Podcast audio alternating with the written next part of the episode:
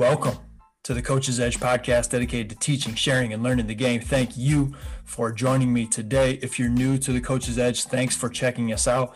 We're 50 plus episodes in on the Coach's Edge, tons of great podcast episodes and guests that we've had for you to go back and check out. And on this episode, digging into the 131 defense, a deep dive, we are speaking with someone who a friend of mine called a guru, who's a guru or a wizard with the 131. Regardless, He's been coaching at Frankenmuth High School for 10 years, going into his 11th year. He's won over 70% of his games while he's there. Coach Andrew Donovan running the one through one, his primary defense. He's had a lot of success with it. On this episode, taking our deep dive, we cover a lot of different areas with the one through one. And one of the things I like about the one through one is there's so many different ways to play it his version of the 131 really effective and it differs from the 131 that my team ran in high school differs from the 131 that we used when i was an assistant at perrysburg high school. And so you're going to get to hear about what his 131 defense looks like. If you're trying to figure out if the 131 is a good defense for you to run you just want to learn more about it this is a great episode for you. Special thanks to coach donovan for spending the time to speak with me. All right, let's get to the show.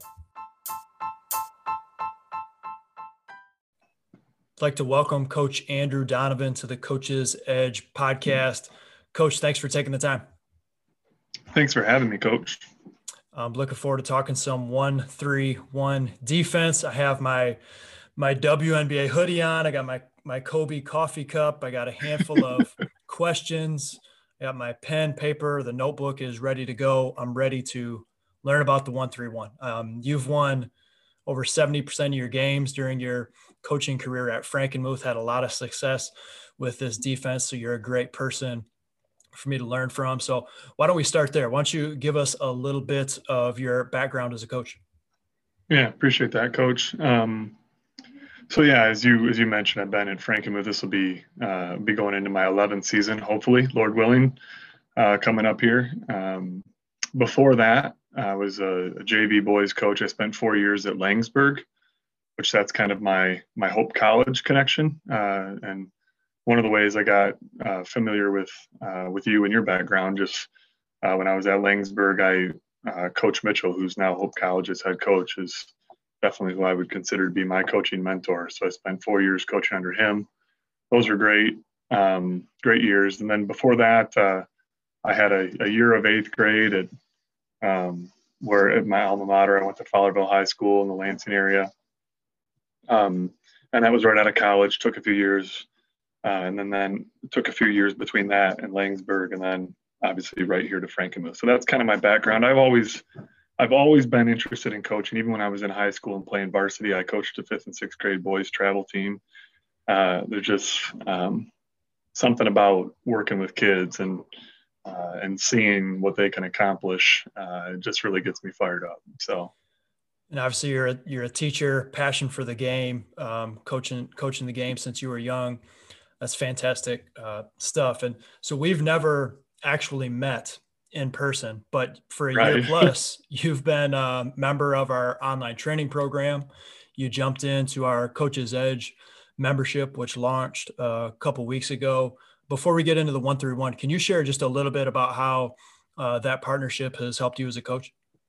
Yeah, you bet. Well, like I like I mentioned in the intro, uh, the Hope College connection is probably the way I got familiar with your name, Coach. And uh, so, you know, just um, I had watched you play at USA. I remember. I actually remember watching your one of your teams. My my brother-in-law is from Freeland. I don't know if we've even talked about this. So uh, watched you play a little bit in high school, heard about your your college career and things from Coach Mitchell, and then you know being in this area for a while, heard great things about your Thumb Pride camp, uh, or Thumb Pride camps, excuse me, that you'd run in the summer. Uh, so, uh, and I just loved, uh, you know, as you've continued to grow your business. Uh, I just think obviously you had the success as a player to show it. Um, uh, but I just love the way you you break down the game. In particular, you know, I think probably what I gravitated towards was uh, just the way you broke down uh, skill development. Very simple, uh, and in my mind, very game focused. You know, I think I think you and Coach Trochak have talked about it. I mean, we can all go on Twitter right now and and find trainers who are balancing on a Bosu ball and picking up a cone and you know doing a lot of crazy stuff. And most of us that have been around the game for a long time know that there's not a lot of that that translates to playing basketball, uh, but your stuff does. So it's been great for me that way. I've incorporated a lot of, and and I love the way that you break it down and everything is very clean uh, you know, even like your shooting program. I mean, that's uh, it's fantastic. So it's been good material that I've certainly incorporated in the way we teach and uh, and think about skills. And and Coach's Edge so far is uh, has been really cool. I'm I'm excited to see where where this part of your business is going to go. I think it's going to be very successful. I appreciate all the kind words and yeah, I'm really excited for the Coach's Edge uh, program to continue to develop and grow, help coaches uh, like yourself in, in many areas. Obviously, skill development is is um, kind of my my foundation, um, but branching out into other areas as well is something that I'm really excited about providing yeah. with with yeah, our online membership. Um, so, getting into it, the focus of our our episode, the one three one defense. I'm going to start vague and get more specific as we get into uh, this episode. So, starting out for someone who's not familiar or they're thinking about maybe this is a defense that I want to learn more about and possibly run, in a nutshell, how would you describe your 131 defense? Uh, probably the, the, you know, you can play like any defense, uh, you can play it a lot of ways. Uh, so for ours, we've been playing it for a while and, and we can certainly adjust based on what we're seeing and uh, you know personnel of our opponents uh, you know through scouting and things like that. Um, but for us i think the number one way i describe our 131 is disruptive. Uh, i think we try to you know to take the offense out of rhythm uh, you know i mean when you think what you want as a shooter you want you, you know you want to catch with room and range and you want to have good rhythm. Uh, you know, we're, we're trying to take offense out of rhythm, both shooters and uh, and ball handlers. Um, but I think it can be played a lot of ways, and that's you know one of the things I like about it. Um, and I, uh, I don't know. I don't want to get too. I'll let you lead. I, you know, I was going to say. I think I, pro- I probably got started on on the idea of zone. I was always a man coach, uh, but what led me to it is a little bit of the you know, a little bit of the uniqueness. You, will see a lot of two three normally when you see zone. You'll after that you probably see more one two two. Uh, you don't see a lot of teams play one three one all that often. So there was this element of uh, when we first started using it, we started using it to neutralize some size with a couple league teams we were battling with, uh, and then it's kind of just really uh, built into you know a pillar for us essentially at this point. And that's what kind of leads me into the next question is if you're a coach and for you specifically, how did you get an idea of the one three one being the right defense for you and your program? yeah, that's a really good question. Uh, so, and, and, in many ways, it gets into probably what I would call, you know, every coach's decision as to why they do what they do. Right? There's always trade offs, uh, and and things that you want to consider and factor in when you're when you're choosing something like that uh, for us, I think probably the reason I started pursuing it was uh, I really don't love 2 3. Uh, and I think, like you see it all the time, I think some teams can play it fairly disruptively, but um, you know, we were always a good uh, man defensive team, fairly disruptive, um, but maybe we didn't always have size. I also, uh, you know, over the years, when you're playing at a school our size, you know, uh, one of the things that I like about zone is that guys don't get in foul trouble as much. Uh, you don't foul as much. So, you know, I mean, I think every good coach wants to find ways to play their best players more. Um, and, and that was certainly something that we considered too. So some of it, again, going back to that uniqueness. Uh, and then um, over time, I can probably add more, you know, notches in the ledger of why we do it. You know, the foul trouble thing, like I mentioned, um, I think we're, uh, you know, what's what's defense? It's offense without the ball, right? I think all of us would rather play offense, so we want to get the ball back. Uh, so I mentioned that disruptive uh, piece of it earlier. You know, we really we want to to try to force turnovers and get easy baskets. We want to get the ball back, uh, especially in Michigan with a shot clock in high school. You know, sitting back and you know playing pack line just wouldn't really be for me uh, in Michigan high school basketball. You know, and grinding it out for a minute at a time on defense. It's just not uh, my personality. But you know, also I think as time has went on in terms of choosing it and stay and staying with it, you know, there's coaches that probably have you know 50 sets for man to man, but they'll they'll only attack your zone one way, uh, and maybe they'll go to a second way. So we found that we have a you know uh, an easier time i guess if you could use that word adjusting we can adjust and again to scout or whatever and, and make in-game adjustments very easily to how people are attacking it um, and you just don't see as many different looks although now having played it for a while i think i've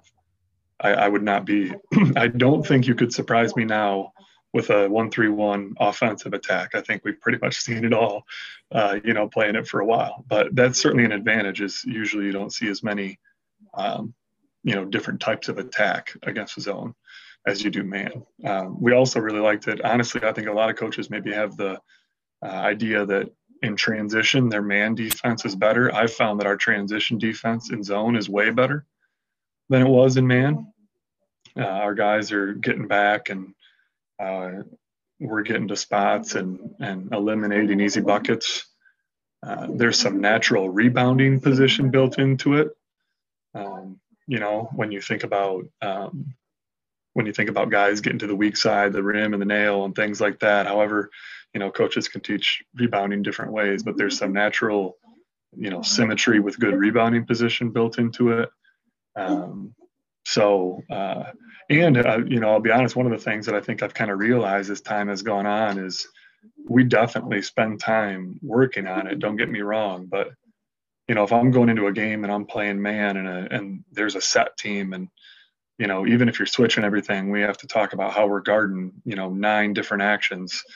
Uh, zone isn't quite that way. So we can be disruptive and we can save some time in practice and, you know, uh, you know, kind of getting back to kind of where you said your foundation is, you know, I'm, uh, I, I want to spend that practice time, you know, skill development, offensive development, building players, you know. So instead of, you know, maybe spending time on a shell drill guarding nine different actions, we're going to be, you know, we're going to be working on shooting, dribbling, and passing, and, and offensive skill development, and and getting better in those areas. So I may have rambled on a, a, little too long, coach, but that's and that's probably not an all-encompassing list, but those are a lot of the reasons why we ultimately went zone and uh, in particular one three one with the disruptiveness and just the fact that you don't see it as much as some others.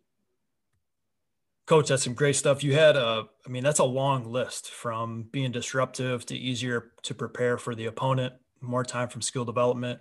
Uh, I think those are all great tidbits for you know what a coach can take away if they're thinking about running this type of defense can you break down yeah it's tough because we're on a podcast obviously but for the coaches right. listening can you break down some of the the dynamics the actions of the 131 defense before we get into some real specifics yeah i mean i can try to do that i guess by spot like you say we don't have a, a whiteboard and a, and a marker here or, or fast draw or something to slide guys around but um, you know, and again, coaches can kind of play with maybe some of the slides in the zone depending on on their preferences and how they want to play it. But you know, when you consider your top guys, some people call him a chaser. I've never been as good of a namer of of positions and things. Some coaches are great with that branding. We just we just call it top top wings, middle and baseline. Um, but you know, top. Some people call call that the chaser. That person obviously wants to side the ball, uh, get it to a side, and they're um, you know, for us, we we we don't want a lot of direct passes, so we're going to be in passing lanes. Uh, so they definitely, if you got a two guard front, you know, we want to try to uh, be disruptive there. Again, I'll probably use that word a lot, but not let you know get the ball out of the middle and then not let passes. You know, essentially any a two guard front, every pass up there is a reversal. So I'm going to slow that down. Um, I'll just build the spine first here. Middle middle is probably the easiest one to describe. Stay between the ball and the basket. Um, you know, we can we can take that uh, you know, a little further down the road if we need to. Our baseline guy, um, you know, has responsibility uh, for the corner when the ball's on a side. He's on the ball side block. Obviously, we don't like any zone. You don't want direct passes coming through into the paint. You know, uh, into the interior. So ball side block, and then as the ball's moving, uh, that that guy's going to be responsible for the corner. And then our wings have a tough job. Our wings are are uh, up and uh, they're responsible for the ball in that slot area, um, you know, pressuring it. Um, and uh, obviously, when the ball's away from them, they have to make sure nobody gets behind them, kind of weak side block responsibility. Um, they also have a lot of freedom, though, depending on the alignment, to, to go get some skip passes and get steals and things like that as well. Uh, and we also want to try to be disruptive there when you when you think about slot to corner passes and quick reversals. You know, the corner is obviously a vulnerable spot uh, versus the one three one. So we want to try to to not let a lot of you know direct passes come from from top to corner as much as we can. So uh, just thinking about a couple things. If you have your what you would call your top guy or your chaser up top, if they went into a two guard front. Now, as the basketball starts to get more towards the arc of the three point mm-hmm. line, how does that change your matchup at all within that defense? Um, so, in general, uh, you know, again, not knowing where other guys are, but obviously, just like any defense, the ball is first. Um, we're we're going to rely heavily on our wings at that point we we want the ball to go. Uh, unlike well, and I know I know some man teams, um, you know, do like to force the ball middle. You know, now you have some people that are lock left, and and you know, man philosophy is always changing. Um, but uh, for us, we we do want the ball going middle. Uh, again, because we want to be disruptive with passes. So our wing you know, it's kind of, you know, your your button back or to the baseline sideline corner. Uh, we, we could just call it butt to corner. You know, that's kind of stance positioning, but they're going to be responsible for pressuring the ball, especially as somebody gets, like you described, coach, getting in shooting range, getting closer to the arc. Uh, now our top guy is, is again, they, they probably have a passing lane to defend, but you know, we also want to be very aggressive and, and, and active with our hands in terms of, you know, is that guy on a drive and we're to, we're to try to dig at it and and you know essentially stunting in zone stunting and digging um, you know to try to force an errant pass or a pass on the run or whatever.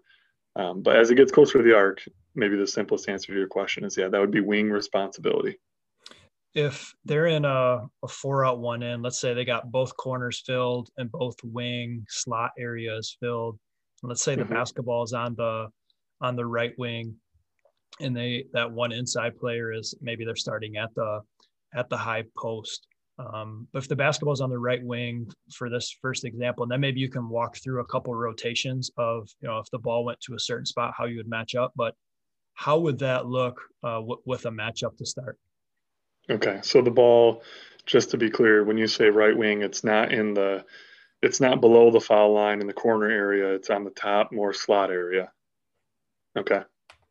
All right. So, um, yeah. So if the ball's there, and let's say, you know, and a lot of people, we'll call it, we just call it dice. You know, that's that is the most common alignment we see. It would be that dice alignment. That that's why I was two. asking. And with so many teams running like a four out, one in, and trying to spread, I, I wanted to fire that one out at you. So. Yeah, yeah, you bet. Yeah. So the ball in that right slot, you know, again, our wing would be up pressuring our top, uh, our ball side wing would be up pressuring uh, you know, we use the term bracket. You know, we want to bracket uh, the ball with the top and the wing.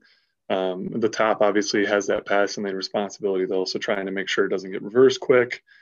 Um, uh, again, the middle stays between uh, the ball and the basket. Now, if they have a uh, if they have a uh, you know a high post, you know nail area free throw line guy that's that's making himself available, depending on um, you know what they're trying to do from there. You know, we'll side deny that. Maybe we'll try to play on top of it, but ultimately our middle guy's got to stay between the ball and the basket, and we'd prefer to to shove that middle catch out beyond the three point line, if at all possible. So he'll try to position himself to where nothing is direct, but obviously he can get between the ball and the basket.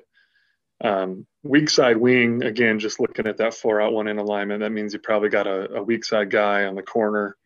Um, but you know that person obviously could try to sneak behind to the weak side block. So the weak side wing is kind of uh, has his head on a swivel and is, is going to be responsible for any skip or you know if they would swing the ball to the other top guy, he's got to get in that kind of banana cut and get in that passing lane um, from top to corner.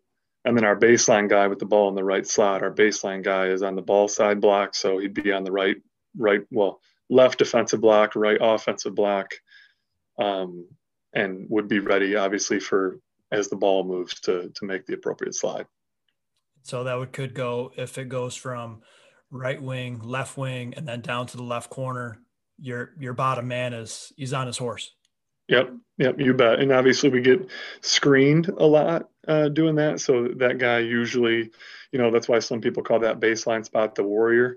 Maybe more guys would like it if I started calling it the warrior and not just baseline. That's where that marketing comes in. I probably should do that, but uh, but yeah, our we've had some really athletic guys that do a great job down there. The nice thing about defense in high school and, and offense can't, like you kind of higher levels, the defense can run out of bounds the offense can't. So you know we uh, that baseline guy is is definitely got to be a good enough athlete to get from corner to corner.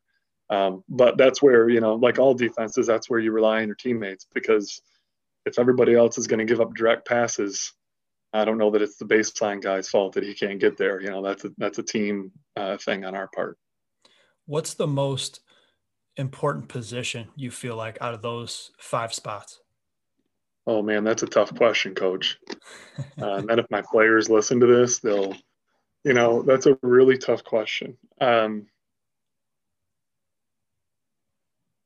because they're they're all they're all really important. I, um, honestly, it's like I, I hear a lot of coaches who who have uh, played one through one. They you know they kind of talk about the spine you know that top middle baseline and and it is important i would say probably the probably the guys that have to do the most thinking and adjusting the way we play it are our wings um, you know with when you when you add in rebounding responsibilities and needing to adjust uh, to the way teams attack it and make some decisions on the fly that aren't i guess if you will more typical slides, they're they're probably guys that have to make more of those reads as compared to the spine, you know, mm-hmm. um, of the of the zone. So if I had to pick one, even though they're all important, I'd probably say the wing, the way we play it and the way we want guys handling those responsibilities. The wing is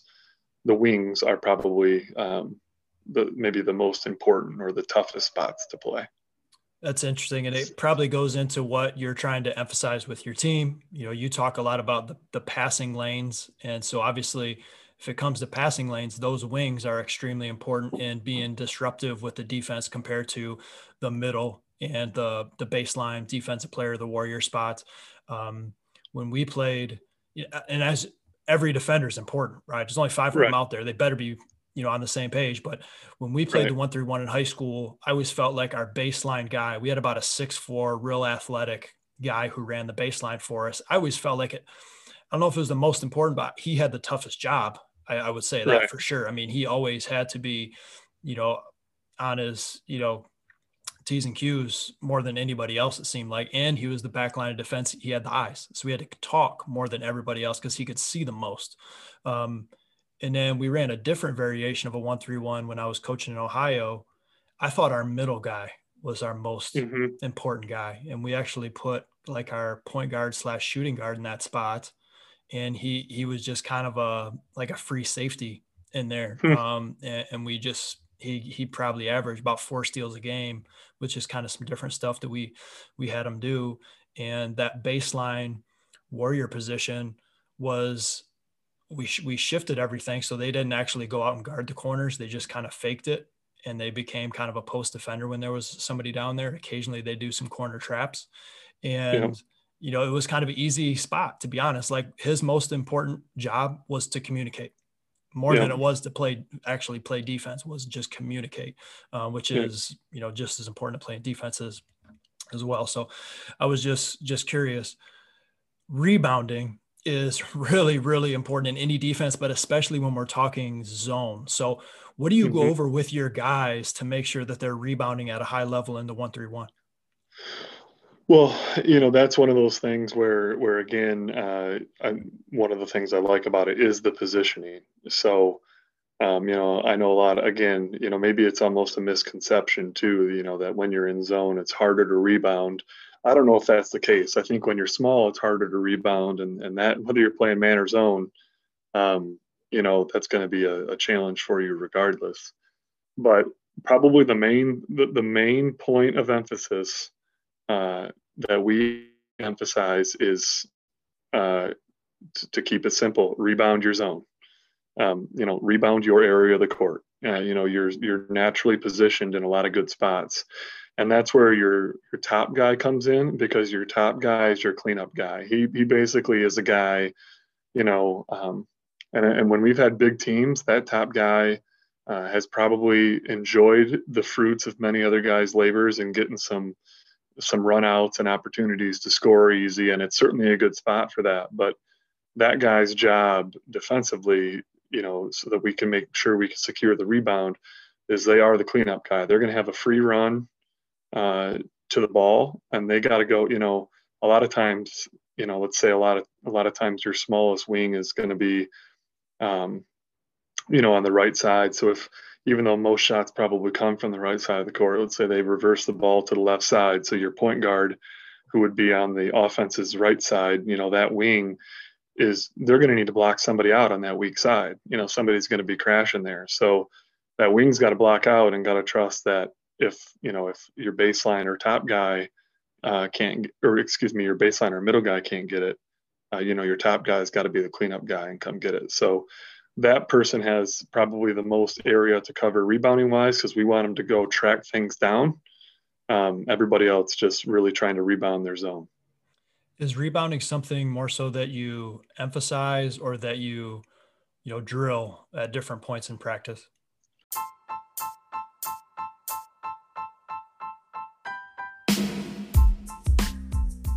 Coach, thank you for listening to this episode. We hope that you are finding it beneficial. If you have any questions or comments, ideas for future episodes, please let me know. Contact at kramerbasketball.com at Coach's Edge One on Twitter. We would love to hear from you. And if you'd like to support the Coach's Edge, the best way that you can do that is subscribe, rate, and review. Share our episode out with somebody else who may also find it beneficial. Thanks for listening. Back to the episode. We definitely emphasize it more more so than drill it. I don't think that you know I, I can honestly say I've had some teams where we've done uh, especially when we were um, these last few years. We've we've definitely played almost entirely zone. Uh, some years we've uh, when we've had some some teams we've switched it up and played uh, a little man and and uh, some of our zone.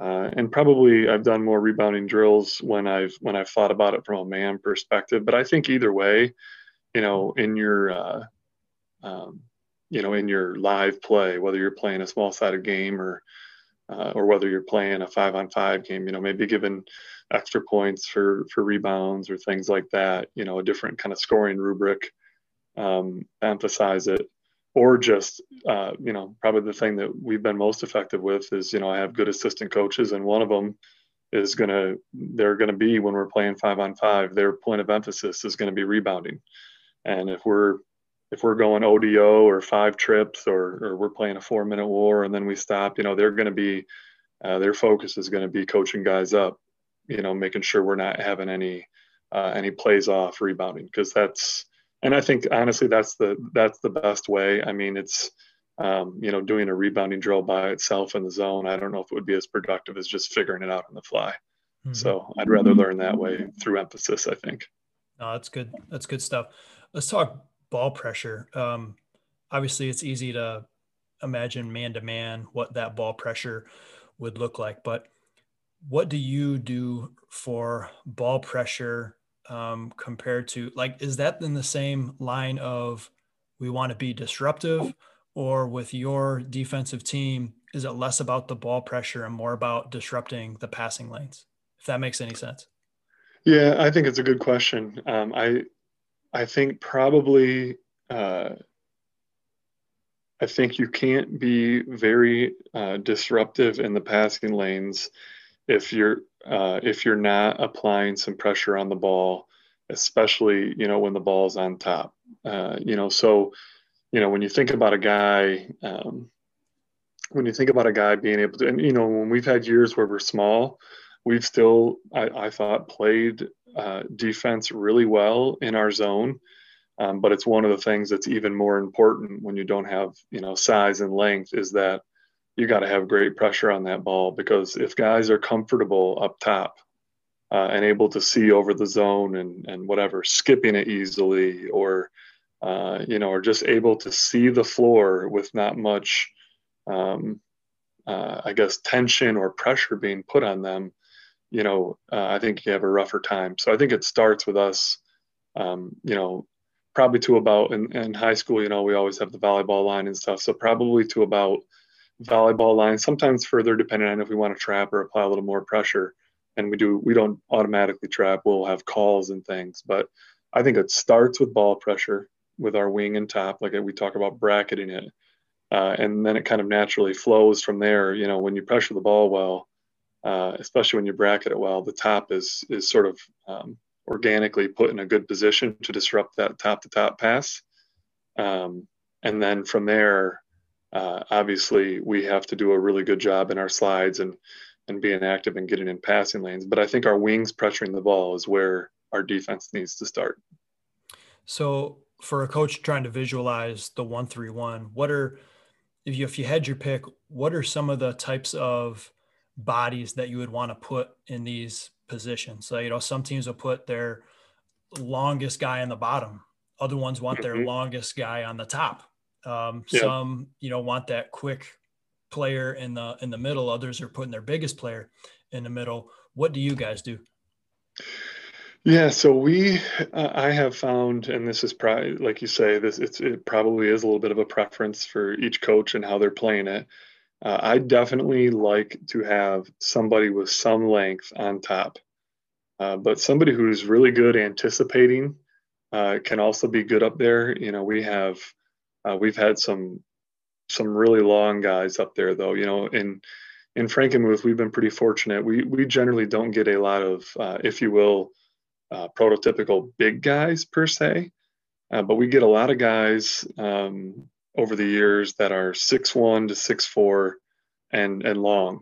And it, that's probably another reason when I mentioned those earlier. That's another reason we, you know, I, I went to this approach is I thought we could uh, we, we could plug guys into spots pretty easily with that kind of dynamic. So I probably would say I usually default to wanting somebody with more length on top, um, just because I don't want the ball to change the size uh, to change sides of the floor uh, really easily. Um, I uh, I like to have uh, my point guard on the offensive right side, so defensive left wing, mostly because generally speaking. Um, you know, we, we, we play conceptually and, and pretty positionless offensively, but um, if we if we did have positions, it would probably be point guard, uh, big, and players. And our point guard, you know, usually like when you think about point guards, a lot of the point guards I've had over the years, they've probably been our smartest guys, uh, really good anticipators. And when you think about most teams, probably um, I actually meant to chart it this off off season. I should have, but so many teams bring it up, you know, the right side like every single time down the floor. Um, so if you got good length on the top, you know, somebody who's smart, quick hands, um, you know, sees the floor well uh, from a defensive perspective. Um, I we usually find like our point guard is on that wing. Um, on the on the left side of the floor, so the opposite wing, I would say, uh, you know, what I what I have preferred is again another really good athlete with length that can not only rebound, um, you know, but also go get some skip passes. Since again, kind of like I, I, just said, you know, starting on the right side, you know, ball getting skipped to the left and and those sort of things. Um, middle, uh, generally a good spot for a big guy, but you know, we've had teams where we haven't put our biggest guys there because we need somebody there uh, that is going to be tough, that's going to stop the ball, level it off, take a charge, uh, you know, whatever the case may be. And then baseline, it's kind of like you were describing, you know, baseline, we've had all kinds of guys there. Bottom line is they need to be tough. We talked about important positions. Um, they got to be tough and they got to be able to talk. Um, just because we've had some guys there that have been smaller in, in, in height, maybe, um, and have done a great job. We've had some guys that have been longer there uh, and have done a great job, but uh, they need to be able to get corner to corner. Uh, so, like when you talk about important, I agree. I agreed with your assessment. Important's a tough question to answer, but man, it's probably the most exhausting having to go baseline to baseline and and handle all that. And you know, when you're in the back, you see everything, and so you got to kind of be directing traffic.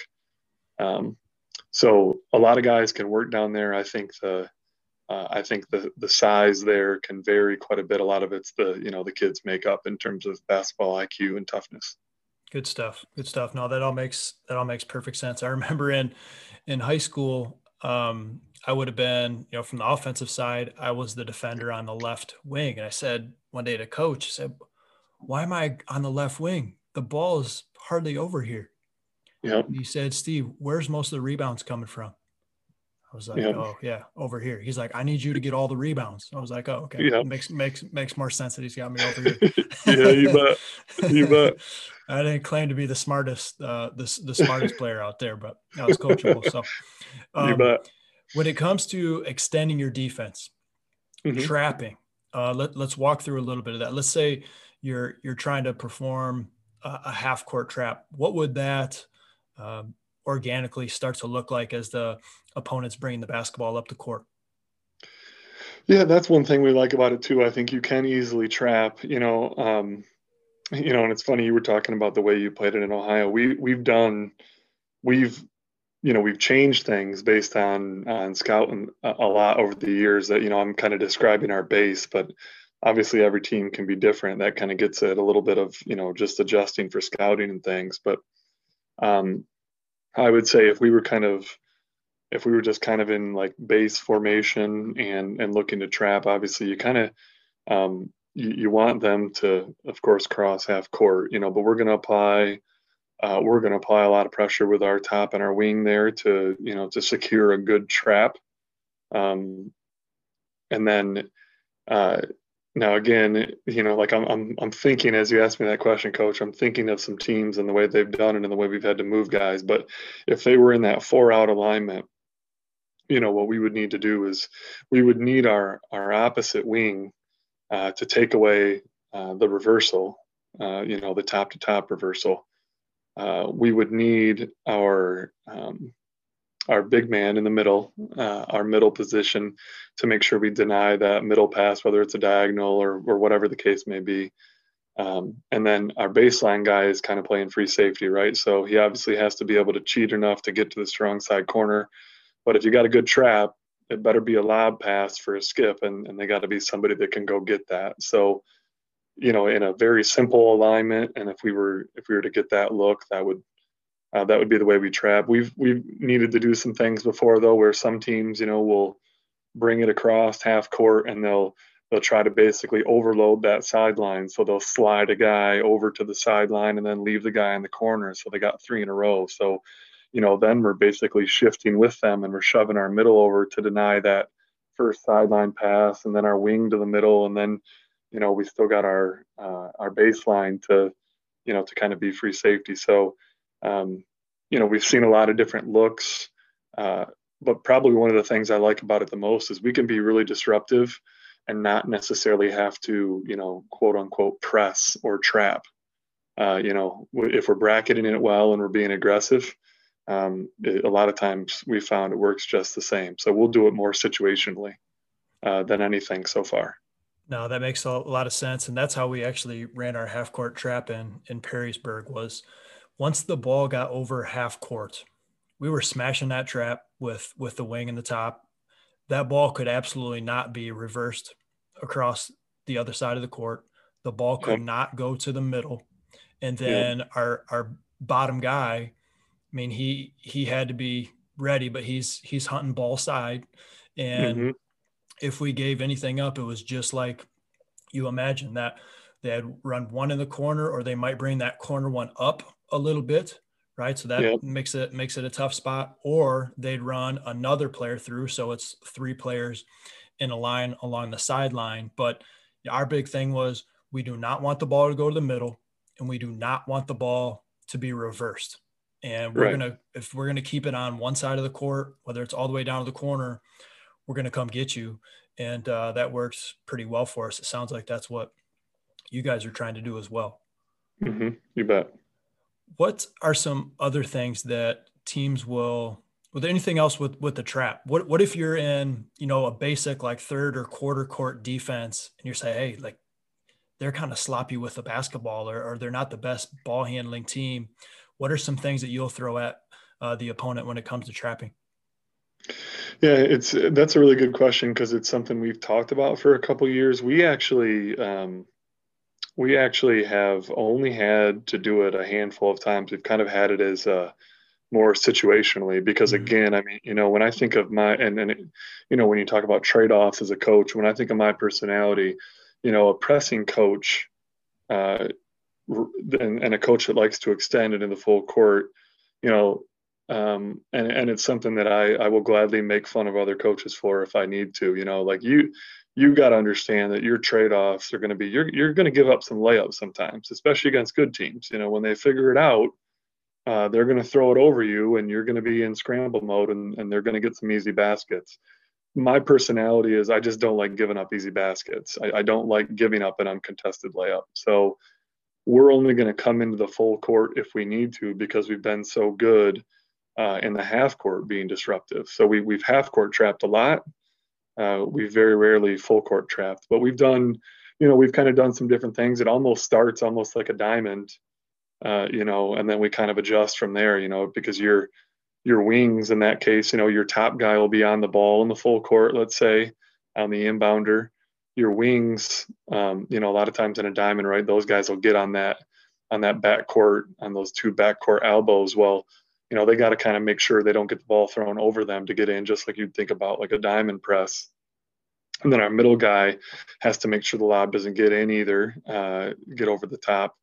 Uh, and then we got our baseline guy. Sometimes maybe we'll slide that baseline guy up, you know, because maybe they have uh, two sideline runners or whatever. And then as the ball gets inbounded and we, you know, you you get a trap, let's say, we usually want to have them put it on the floor first, uh, depending on the situation. But uh, you know, any good trapping team, right? You don't want to trap them with a when they haven't used their dribble.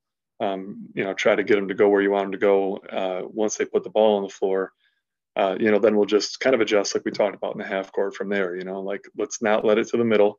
Let's not let's make sure we're if, if we're gonna like bait the reversal if anything, but make sure they don't complete it.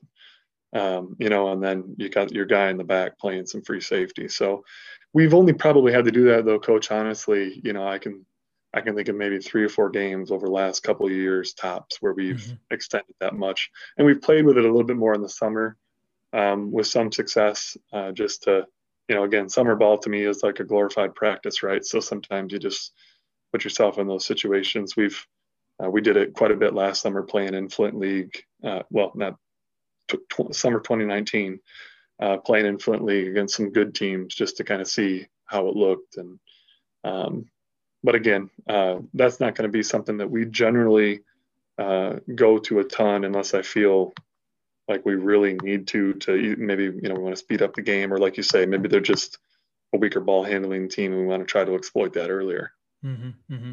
if there was a common trap would it be more you're in your very base type 131 and then you go get the corner and try to get the kick out or what would that look like in the, in the full court are you saying coach no you're in that you're in your back in your base half court defense yeah yeah it's you know um we have uh, we some some years we've had a, a, different call for top or corner trap. You know, sometimes we'll say, "Hey, we want to trap every you know we want to trap in the corner every time." Um, but I mean, yeah, the two if we're if if we're not in a um, if we're not in a half court trap per se where we're trapping the timeline. Um, some teams we've even just given the flexibility with with a with a call um, you know to to just go get the corner maybe they maybe they catch it in a spot on the top as well, where they're you know they're hugging the sideline and making that reversal pass really long. Well, you know we want our guys to be able to understand that and, and make a call and trap it. So corner is probably the easiest one and the most common. I say we're probably honestly better at trapping the tops than we are uh, than we are corners. Just in observing over the years, we I mm-hmm. think we do a really nice job controlling the ball on the tops. The corners sometimes um, because usually if, if teams are throwing it there, I what I find a lot is teams are teams are throwing it there to shoot it. Um, you know what they try to do is reverse it or maybe get it to the middle a lot early on, and then when it does get there, a lot of times it's getting there to be shot. So uh, we've we've tended to try to trap tops unless we felt like somebody was trying to attack us from the corner, and then maybe we'll try to apply a little more pressure. No, that's good stuff, and you know I think you know if I'm getting the basketball in the corner, I don't have the shot right away you're coming to trap. If I'm quick pitching it up to the wing, that's a short pass. Now that could be a mm-hmm. positive and negative. That that defender has to be over there taking that pass away, and they have a short amount of time to do it. Compared to what you guys are doing really well, is those top to top passes, balls in the air a little bit longer. There's more ground to cover. You can make those reads, especially if you're practicing as much as you guys are. So you paint that picture, it does make it does make sense. What are some things that teams do to try to distort the one three one? Oh yeah, this is where this is where Coach Troshak stuff comes in uh, because I think, like I said before, I think I've seen probably all of it. I one of the things that I saw uh, with some good some good league teams that have had some bigger guys. Uh, probably the first thing we started, you know, it was kind of like an evolution. You know, a lot of teams um, you know, we'll start in that dice look. And then over time, as we played it, uh, probably the first thing I started seeing more of is is baseline runner action, right? So trying to screen the bottom more and uh, and get some baseline runner action. After that, uh, I, and I do remember it being kind of like the first, um, the, first uh, sort of like, huh, how do we how do we want to guard that was when people would go one four high versus it and and try to you know jab the ball into the elbows there dive a guy um, you know slide guys you know to corner and wing. And and uh, the team that started doing that was big too. Um, and so we kind of had to figure out how we wanted to to handle that. You know since that time we've seen a little bit of everything. I've had people you know, try to go three two versus it, you know, just to maybe get the ball swung easier. Um, you know, some teams uh, just play two three low and not even have a runner, but just you know just screen the baseline guy as he moves and and open up. Some teams try to go really skinny where they just plant the guys on the blocks uh, so that they can try to get a diagonal uh, over time and just let one guy kind of float on a side. Um, and you know some teams have gotten creative with sets uh, but i think for the most part you know even then you're still talking about uh, maybe when it comes to you know what they're actually doing you're talking about uh, you know maybe three or four looks defensively that you have to account for overloading is another big one um, and uh, um, you know, so fortunately, again, with that being the, with that being the benefit and and kind of what we see, we we try to adjust to that and just kind of you know keeping our principles in mind. You know, uh, try to stay as close to base as we can. You know, you mentioned your your one three one. I can think of some of the biggest adjustments we've had to make where we we did play a couple games a few years back where we were our baseline guy was not going to go to the corner we were just gonna we were gonna like okay go ahead and try to tee it up out there we're gonna push our wing down and we'll we'll force the baseline to drive it into our baseline guy but we're not leaving the post because they had you know some huge kids and um and we've even done one year where the the kind of attack that we saw we felt like uh, and i have a, a coaching friend here who who actually when he plays it he I know he plays it this way I think as his base but uh, we actually saw a look where we felt like um, for one game we felt like we were gonna gonna yo-yo our baseline and our middle guy. So if the baseline guy went out to get the right corner as the ball moved the middle guy would go get the left and the uh, and the baseline guy come back and trade him um, so we've done some different things like that to adjust. Uh, the one four high was I remember that well though, and maybe this is a better answer to your question. I'm being kind of long winded. That was the first one that I saw that I was like, huh, you know, this is uh, this is different, and that was probably four or five years ago now um, when we first saw it, and we had to, you know, we had to, you know, after seeing what they were doing, we had to kind of talk through. All right, you know, this is how we want to handle this. So, so what did that, you know, if a team's starting out in a one four high you know the basketball is high and then it goes to i'm assuming one of the wings first and then what would some of those actions be that you had to cover yeah I, well i think what they do you know first and foremost when when they're in a one four high our top guys got to get the ball out of the middle and we can't let that let that point guard you know survey the floor and throw it wherever he wants from the middle they got to get it on a side uh, you know because then when the ball's on a side we can kind of move our chess pieces a little bit better than if it's in the middle of the floor. So, um, you know, if they were to get it on the, let's say the right side, like usual, you know, obviously then we can kind of take away the strong side elbow. Uh, we can pressure the ball to where you, you kind of have your normal top and, and wing situation. Um, and then we've done things where, uh, you know, for example, one of the things we liked versus one team that ran it because they were trying to dive a lot was we would just bring our baseline up because he can see everybody anyways. And uh, and so we wouldn't have our uh, our weak side wing could be a little bit of like hey if it's a if it's a sloppy pass to that weak side elbow or whatever but our baseline would kind of try to just play behind it to not let it go direct. And and then our weak side wing could kind of read a pass and not have to worry about so much uh, middle coverage over on his side so um, other times we have just played it with that weak side wing and let the baseline stay back a little bit, depending on what they were doing after that. Um, but I think most teams, when you go one four high, somebody somebody's diving, right? There's there's a lot of a, a lot of uh, it's kind of like um, you know like uh, you know in man offense false motion, right? There's a there's a lot of window dressing sometimes, but we have common endpoints. And so we really try to get our guys to think about common endpoints more so than maybe the window dressing at first. You know, stay stay with things at first, but you know we're going to end up. You know, what are the areas that we're trying that they're trying to get the ball and exploit? Let's let's keep that in mind once they move, and then we're kind of back into uh, back into kind of base slides and and just playing.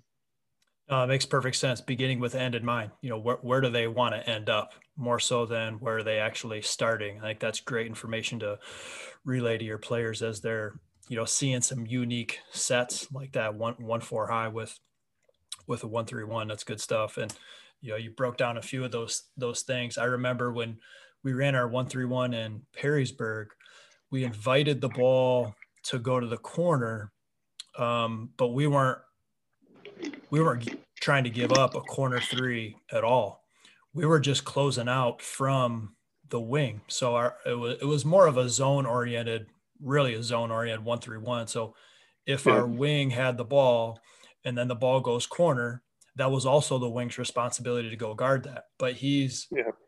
totally closing out from the side. And yeah. that is a really hard three point shot to take because yes, it is.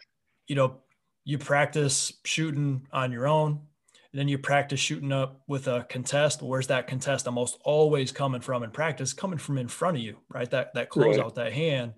And we were running the the high hands were coming from, you know, if you're in the, the right corner, coming from the left side of your head.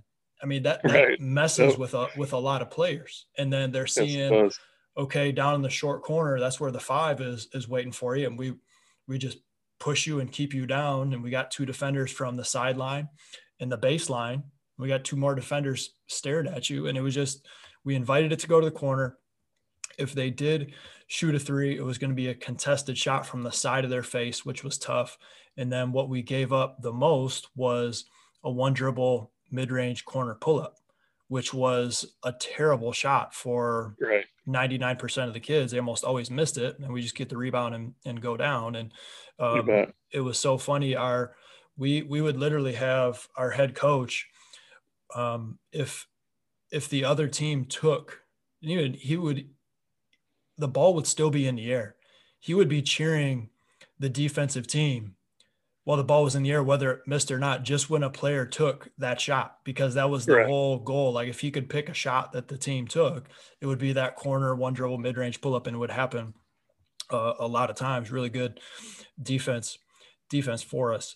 Um, yeah, I would say, and I would, I would echo, you know, what he says. I mean, if you're, you know, in terms of, you know, what you're you're willing to give up. I mean, you know, again, I think a lot of you know, that's another probably uh, in my mind a misconception, you know, about zone. You know, and, and we're not talking about youth youth zone. You know, we're talking about varsity basketball here. Our our philosophy is we start introducing it in high school. You know, 25% of the time, so maybe a quarter of the game on freshmen, 50% of the time on JV, um, and then you know we do what we we need to do on varsity. But in you know, up through youth and middle school, we really emphasize man just for athletic development and uh, and for offensive development purposes. You know, um, but when you think about zone, I think a lot. You know, what you just said made me think like there's a lot of people that you know that will maybe go to zone for possession and they hit a three and the and the coach is pulling his hair out. But of course, you can get a three against man too. And I've never seen a coach switch out a man to zone because a guy hits a three. Exactly. You know, so you know, so for us, we we're just like you were describing. Like we want to contest, we want to be disruptive, and we want to contest, and we are not gonna. Uh, we're gonna work our tails off to to try to not give you catch and shoot threes. Um, what we do want to give you though, uh, and or you know maybe what you'll think is a good shot is is you know shooting on the move off the dribble in that mid range. And if a team wants to shoot those all day, and you know we just can't stop them from hitting them, you know sometimes you just tip your cap. Uh, you know, because the, those are the shots that we want to, you know, when, when you think about analytics and the kind of shots you want to give up, you don't want to give up layups, you don't want to give up catch and shoot threes, and you don't want guys sitting at the foul line all day. Um, and so that would, I would, you know, echo, uh, you know, your your head coach in Perrysburg, his his uh, sentiments about what we want. We we'd be cheering the same way for that kind of shot. That's good stuff. And getting back to some of the some of the things that teams try to do to distort your defense, just because they're doing some some of those things going into the game, it already means that you're dictating those possessions. And that's what you yep. want as a coach, right? Offensively and defensively, you want to dictate each possession. And if you you go in knowing that you're dictating the possession that also goes into well, who has to pre- prepare more for who? If right. you're dictating, that means they have to do more preparation. And the more preparation that they have to have, again, shows how much that you're able to dictate each possession, forcing them to get out of what they normally run to, to throw a, a scheme at you that they may not run. You know, if they're in your conference, maybe that's the only two games this season that they're running something like that and you're running right. that every single game well, who's going to be better at making all those reads and adjustments on the fly? You are because they're not on the fly for you right? Right. You've, yeah. you've seen it many times. You bet. That is you know and that is spot on. I mean that's i remember i think it was a rick pitino quote you know and part of me you know moving in this direction it's funny because you know you, you just you learn so much more um, over the years as you coach just and a lot, and a lot of times honestly from failure or, or getting further along, just knowing more and then looking back and saying, man, you know, uh, but you know, all of that of course leads to you being a better coach. But a lot of me getting to to the point of even running it is just getting past stubbornness because, you know, I felt like our man was really good and, you know, it's sort of like, hey, you know, we're gonna play it um, no matter what, regardless. And, you know, a lot of a lot of times you got to get past that stubbornness. And that was one of the points right there, that Rick Pitino quote I started to allude to. He's like, he said he I think he had something the effect of you know um, not, you know I I've seen a ton of co- uh, when somebody asked him about his matchup zone he kind of said what you just were pointing out there you know I've seen a lot of coaches with uh, with a lot of a lot of answers uh, for our man defense.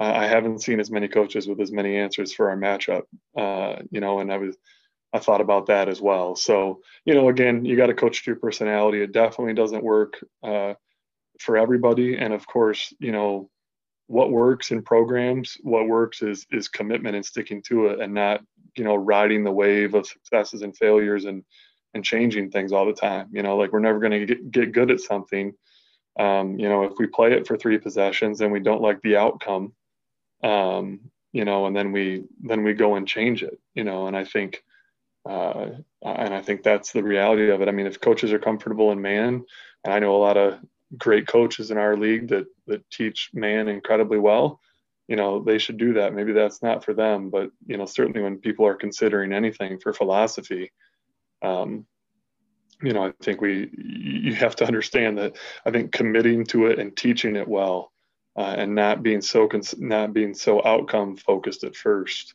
is uh, is really good. You know, I mean, if we do get torched one game and some team shoots the ball really well, um, well, you know, you, one you got to look at the whole game to see, hey, were we turning it over? Was it really our defense? You know, et cetera. Um, you know, it's a fluid game. But two, we're not just going to say, well, you know, this isn't for us and we're going to scrap it. You know, and I think uh, getting to that point has been has been good for us as well because, like you say, we we're committed and and uh, we're comfortable with it and we're, we're going to teach it too we're to we're to teach our guys how to play this thing just like we're going to teach them uh, you know our, our conceptual stuff on offense it if you're not committed to it the players are going to be able to sniff that out and they're not going to believe in it either so just right. the fact that you are committed to the defense you've been there a while so the proof is in the pudding as far as the results the defense works the players are more likely to buy in but I love that you haven't gone away from teaching those man-to-man concepts at the at the younger levels, right? What did you say? You you, you have your freshman team play like a quarter of the game zone, and then at JV they can play half of the game zone. Can you talk about that a little bit? I think that's great stuff. Yeah, I just I just feel you know I know in Europe, um, I don't know you played in Europe. I don't know how how much you would have been able to observe youth over there, but um, another one of the, the programs I do for professional development is, is through uh, Radius Athletics. He calls the program RAMP, and, and we have some guys that are familiar with it. Canada basketball, Europe, you know, they don't even allow zone defense until I think they say U13 or 14, something like that. You know, so you think about that age, that's seventh, eighth grade, usually around eighth, maybe, maybe even more, maybe even closer to your freshman year. I think point being is you know, there's so much of youth basketball where, in my mind, and especially in the U.S., uh, where you know um, basketball is so privatized and monetized early on, and, and it's about winning tournaments. Uh, you know, and if it's all about winning, uh, then yeah, throw it when kids are in third and fourth grade, throw them in a two-three zone, have every defender be below the elbow, and you know purely because kids can't shoot the ball from that deep, you're probably going to win a lot of games. Um, but over time, I just think uh, that catches up uh, and hinders the development of players. Again, not only defensively, because in my mind, most coaches, when they do play zone at youth, it's because, you know, quite honestly, they, they don't know how to teach defense, and it's easier to get kids to stay in the spot than it is to to teach them how to play defense. But I think in practice uh, and for kids to develop offensive skills, um, man defense is better for kids uh, to develop on both sides of the ball. Um, and so you, when you think about athletic development, which is really what you, what you want from guys, especially as they're younger, you know, then you can tweak some things when you get to higher levels. And so that's why we, you know, we want to play, you know, like I encourage all of our um, all of our travel team coaches. Who, you know, we got some great dads, and I always try to meet with all of them every season. You know, I encourage all of them uh, to play man. Uh, you know, I, I, realize that probably there's going to be some game where they're going to really feel like, you know, whatever one two two trapping, and you know, maybe sometimes that's some of the fun in coaching for them, but just to do stuff. But I try to really emphasize, like, hey, you know, teach man. It's good for them offensively and defensively, all the way up through uh, the public school side where I, you know, sort of have responsibility for seventh and eighth grade, just thinking about development. And then we'll start to teach you how to play our zone, um, you know, your freshman year, and we'll we'll ease into it. And, the way we play it is not, um, you know, we don't play it like maybe some coaches play the one three one. So to just say to somebody, hey, yeah, you know, Frankenmuth runs a one three one, so you know, you should just run a one three one. Well, unless they've talked to us or you know kind of gotten the blueprint it's going to be way different anyways. And it's a lot easier to teach them that when they're older and they have that foundation of man-to-man defense than the opposite where they're not used to you know to having to dig down get in a stance anticipate work hard help their teammate etc so i just think it's better overall for your program that you don't just uh, you know start playing zone at a really young age. I agree 100% and i when i was overseas i coached high, i actually coached high school basketball for two years and uh, so seeing the development and the game over there i learned a lot from the experience as a player and as a coach over there. And, you know, you're spot on. You know, you couldn't play zone defense. And even as I was coaching high school basketball, we still didn't see zone defense. We didn't go against zone defense. If there was any zone that we played against, it would have been like a half court or a full court press that went right. back into like a, a man-to-man. But um, you know, I don't think we ever played in the two years that I was coaching. I don't think we ever played against like a just a two three zone. Never happened. Right. Um, yeah. And uh, you know, I think the results speak for themselves, and a lot of the development of the international players that are, you know, continuing to to be have a lot of success at the highest levels of the game, and also uh, at the college level in the NCAA. Um, back to the one three one a little bit. I want to touch on a mm-hmm. couple more questions before I let you go. You, talked in the beginning about the transition from uh, defense to offense. How does that help you? How does the one three one help you transition to the offensive side of the court?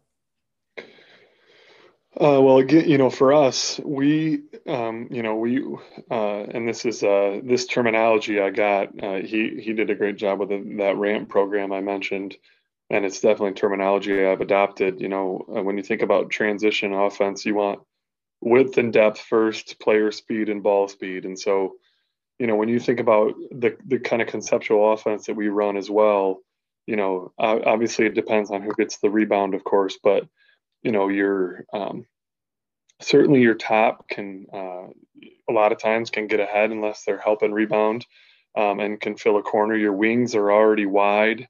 Um, and uh, a lot, you know, let's say for the majority of the time, let's say you know, like the middle or the baseline is getting the rebound, you know, you can you pitch an outlet wide, and you'll have a built-in trailer, and the other guys are, you know, kind of running the sidelines and, and getting width and depth uh, that way. So I think there's some, I guess, some natural symmetry in terms of just, you know, good alignment and shape, so we can arrive spaced uh, in the half court. You know, I think uh, we would we're big on on spacing concepts and um, we don't run plays on offense. So you know we we have a have concepts that will layer, but um, you know that I think just because of the positioning of the zone um, kind of lends itself nicely to arriving mm-hmm. uh, in that in that shape. Yeah, it really does allow for easy transition down the court the way the way everyone is set up defensively. If you're running this defense, you have an experienced group. They've, you know, been running it together for a handful of years. What are some of the extra things that you might tweak and add to the 131? Uh, so yeah, that's probably that probably touches on some of the things we've already discussed. I mean, uh, again, I like to be really good at what we do. Um, so our our base uh, is is going to be we're going to need to be really really good at that. Uh, like the team i had last year smart group uh, you know they had we had some we have even more experience coming back this year hopefully but um, you know so then you start to give them some ability to call their own traps. Uh, maybe we'll half court trap a little bit more often and those are certainly the kind of teams um, that when the situation presents it you'd allow to get into the full court more because they kind of understand positioning uh, beyond that, really, I wouldn't say there's uh, a whole lot else that I do coach just because um, I think there's, you know, when you give them some freedom to, you know, to maybe call their own traps, uh, that's certainly appreciated. But just because I think I, we're going to spend the majority of our time on being really good um, at our base and what we're good at. Um, so those are maybe just some small things that would answer that question. No, that makes sense. And yeah, I think, you know, the two years that I was coaching in Perrysburg, we had one team that a little more inexperienced. So it was, it was very much a base kind of one, three, one. Um, and then the other year we had we had a player who was an all-state quarterback and he ended up being a college baseball player and he was also the leading scorer in our league and he just he played the you know essentially the safety position so well that mm-hmm. we we just ran a, a, lot more traps that season and we had him yeah. in the middle of our 131 because that's where a lot of teams are trying to attack they're trying okay we're we're trapping all these different corners teams are trying to get it to the middle and, and who's in the middle well our best anticipator um, was there. So it wasn't really a tweak. It was just, okay, we had experience at this one position specifically. So we're going to take, take advantage of it. Um. How deep do you think you have to be on the bench to run a one, three, one effectively? Uh, probably well, you know, and I think in high school, especially for the majority of high school coaches out there that are listening that are like me that have multi-sport athletes, um, you know, and maybe, you know, sometimes, you know, and every year is a little bit different, but sometimes there's a, you know, maybe a significant difference between your first five to eight, uh, you know, versus thereafter. Um, I think one of the keys is uh, being able to have guys that are versatile enough to play more than one spot um, because I don't think it's like a football depth chart. You know what I mean? Like where you need where you need like a sub for your top and a sub for each wing and a sub for you know.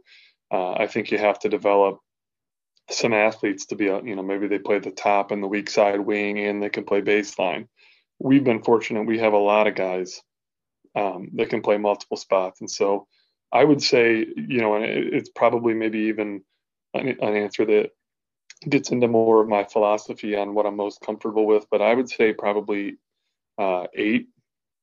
Uh, I think if you have versatile guys, uh, I think you can. I think you need you can play eight. Now, you know, I have a team this year that I think will go deeper than that because we have seven returnees and um, or nine, seven or nine, uh, nine returnees, excuse me, from last year's team, seven seniors. Um, and so we got guys with a lot of experience, a lot of good athletes, and you know those years will will were, were a little bit deeper. Maybe that's like you talked about. Maybe you'll get into the full court more. And but I think if you were just to look and say, hey, you know, I I want to adopt this, and you know, how many guys do I need? You know, I think eight because I I just do think, man, it's hard to play. I've watched some teams get by some years on six or seven, but you really got to think about how the whole game goes together uh, with that few guys. You know, if you're being really disruptive and the game's getting sped up and you're only playing six, seven guys, um, you know, that turns into a really long season. Uh, and, and, of course, you know, that's the beauty of basketball, right? Is like when you think about your question, like depth and the kind of defense you're playing, your offense has to go with it as well. Um, you know, uh, wouldn't make a lot of sense if you were a full court pressing team and then you were you know you were in the half court and you were sitting there running you know Notre Dame Mike Brey burn offense back in the day or that sort of thing you know um, so I think to play it and play it disruptively like we do and play it at least a, a decent pace uh, would probably be eight guys. No, that makes that makes sense. Our uh, our one of our assistant coaches when I was in high school was like, if we could have like seven and a half guys, which is eight, right? it's yeah. like we're we're good, right? We're we're, we're good. We'll have a, you know, a couple subs at these main positions. There's always going to be that eighth player's probably not going to play a ton of minutes anyway, you know, under 10 for sure. So we got about seven to eight guys. We're, we're good. We'll find two other people to practice. We're good enough with, we'll just make it happen with, with eight. Uh, that'll be, close enough. I take it from listening to to this, hearing you speak. You're not running this one three one to conserve energy or try to, you know, just just protect the basket, right? You're protecting, right. but you're you're certainly not doing it to like like um I don't want to say pack line because the pack line can can be really aggressive on on the ball as well, but right certainly not trying to conserve energy by playing this defense. No, I, well, and again, there's you've probably just identified another zone misconception, which is like you know guys get to rest or something, uh, you know, because you're playing zone, and I, that may be true of some defenses. You know, if you're playing a packed in two three, that's probably true. Um, but you know, I think you know if you talk to our guys, uh, they they will very quickly tell you that you know it's not like it's you know we're we're out there just kind of chilling so we can use all of our energy on offense. Uh, we definitely aren't you know just trying to say hey you know throw it around a little bit and then we're going to hope we get a rebound. You know we're definitely trying to dictate, um, and we're definitely moving a lot of guys and uh, guys are are really active. You know a zone probably because um, you know because you need to uh, you know be kind of in your slides anticipate and move on the flight of the ball, which obviously man defense would, you know, but when you think about it more of zone, you really got to be connected, um, moving on the flight of the ball and things like that. We want guys seeing the next play and, and getting steals. And it's funny because I, I know sometimes you can really struggle with getting guys to see those things in man because there's so much responsibility for your guy. It almost comes a little bit easier with zone but it as to your point it definitely expends energy. So we're not mm-hmm. we're not resting on that end of the ball for sure. Awesome. Um, what are some of the common shots that end up being taken by the opponent that are really reflective of the defense you run? Let's say corner corner threes uh, corner three and, and again you know that's a trade-off. You're going to give up those um, you're going to give up a few of those, you know, even given best efforts and everything, you know, there's, you know, the other team, they made varsity too. That's an expression that I like. And like, they're going to get some shots there. Um, uh, some, some, some shots that will give up that I definitely, that will make me angry is when we do give up a slot three, because that's just, you know, we got to do a better job, uh, pressuring the ball and getting them out of the scoring area in the slot three. But again, that's kind of another gap, right? In the zone. Um, those are the two main ones, you know, to like what we talked about earlier. Um, if you want to drive and you get away with a dribble or two and shoot a pull up, um, we're going to contest it, but we're going to live with it. Uh, we really don't want to give up layups. You know, we don't want to give up deep penetration off the pass or dribble, and we don't want to give up layups. Uh, so I think you know those two spots for threes are the main are the main shots. But again, we want to work really hard at contesting those like crazy too, and slowing ball reversal down. So we have to so guys have to make decisions off the bounce. What is the thing that has hurt you the most? Well, you know, is that's that's a great question because like, isn't it? You know, when I think of like when we're talking about offenses and things that that work against one three one, you know, it's like you know what what beats any defense, one three one or otherwise, really skilled players, right? Like players that can dribble and shoot and pass, and um, you know that's the that's really the answer uh, to handling any defense, man or zone. And I so I, I guess the way I'd answer that, coach, is you know like a really good breakdown guard uh, is a tough cover, you know. But but again, when you think about how we're built and and I say, well, a really good breakdown guard is is is really tough to cover in man and two three. And, exactly. Yeah. You, you know, so uh, you know, but yeah, I would say that's the kind of guy that's given us the most problems because they're going to find they're going to find gaps and get in the teeth, and they're going to they're going to you know stop under control. They're going to make the right pass. They're going to uh, they're going to finish and get to the foul line if we're not doing what we need to do.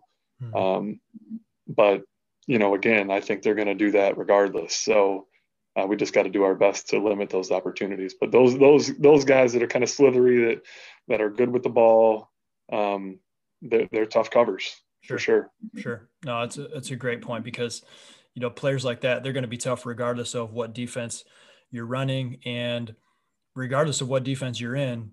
If you're the one doing the chasing, you're the one doing the running around instead of dictating that possession you're mm-hmm. going to be you're going to be in trouble. Um, totally I was, agree. I was asking our I asked our coach in Perrysburg the same question, and he said, you know, essentially the same thing. He said, you know, a high level point guard who's you know probably going to play basketball at the college level somewhere that can really break down the dribble.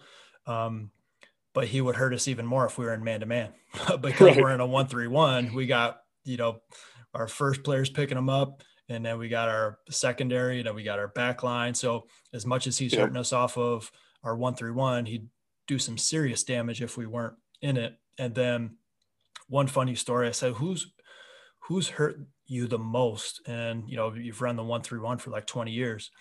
He's like, we were playing Findlay High School, which is really kind of the Northwest Ohio, get as you start to get down closer to Columbus. He's mm-hmm. like, and they had a, they had a, you know, six, five or so kid, and they just put him at the high post and he just picked us apart. And we could not stop him. They would they would throw it to the high post, and he never made a mistake. Every pass in the corner, the baseline hurt us. He could score it from there, and um, he's like, it turned out it was Ben Roethlisberger. and he's like, so as he as he went to you know be an NFL Super Bowl champion, he's like, so I don't really feel bad that uh, that was the person who's torched my one three one defense the most yeah. was uh, you know a Hall of Fame NFL quarterback. So yeah, you bet. Yeah, feel pretty good about that. that's a great story, Coach. Anything that we failed to talk about with the one three one? I don't think so. And nothing nothing that comes to mind. I think we hit a lot of the you know, it was fun to get into some of the trade offs and uh, and some of those sort of things, you know. Uh, and the last point we made is was a really good one too, just on, you know, uh, you mentioned the the Perrysburg coach, and sounds like he, you know, is a, a one three one expert as well.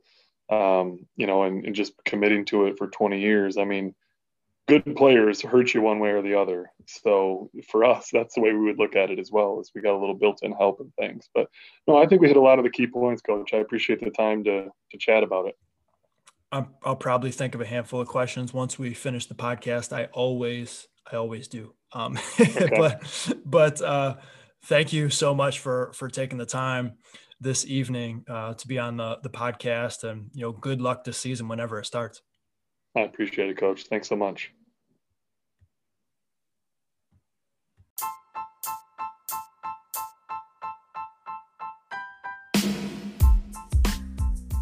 Thank you for listening to the Coach's Edge podcast. Every time I do one of these, I'm better as a coach. I've learned more about the game of basketball. I love it. I hope you can say the same. Special thank you to Coach Donovan for spending the time to share his knowledge, his passion with myself and all of our listeners. In the best way, if you like the Coach's Edge, to support us is, especially if you listen on Apple Podcast, to subscribe, rate, review, and then share this episode out with somebody else. You can share it on social media. You can tag me at Coaches Edge One. My personal Twitter account is at Steve21 Kramer. That's all very beneficial as we continue to grow the Coaches Edge. Thanks again and get after it today.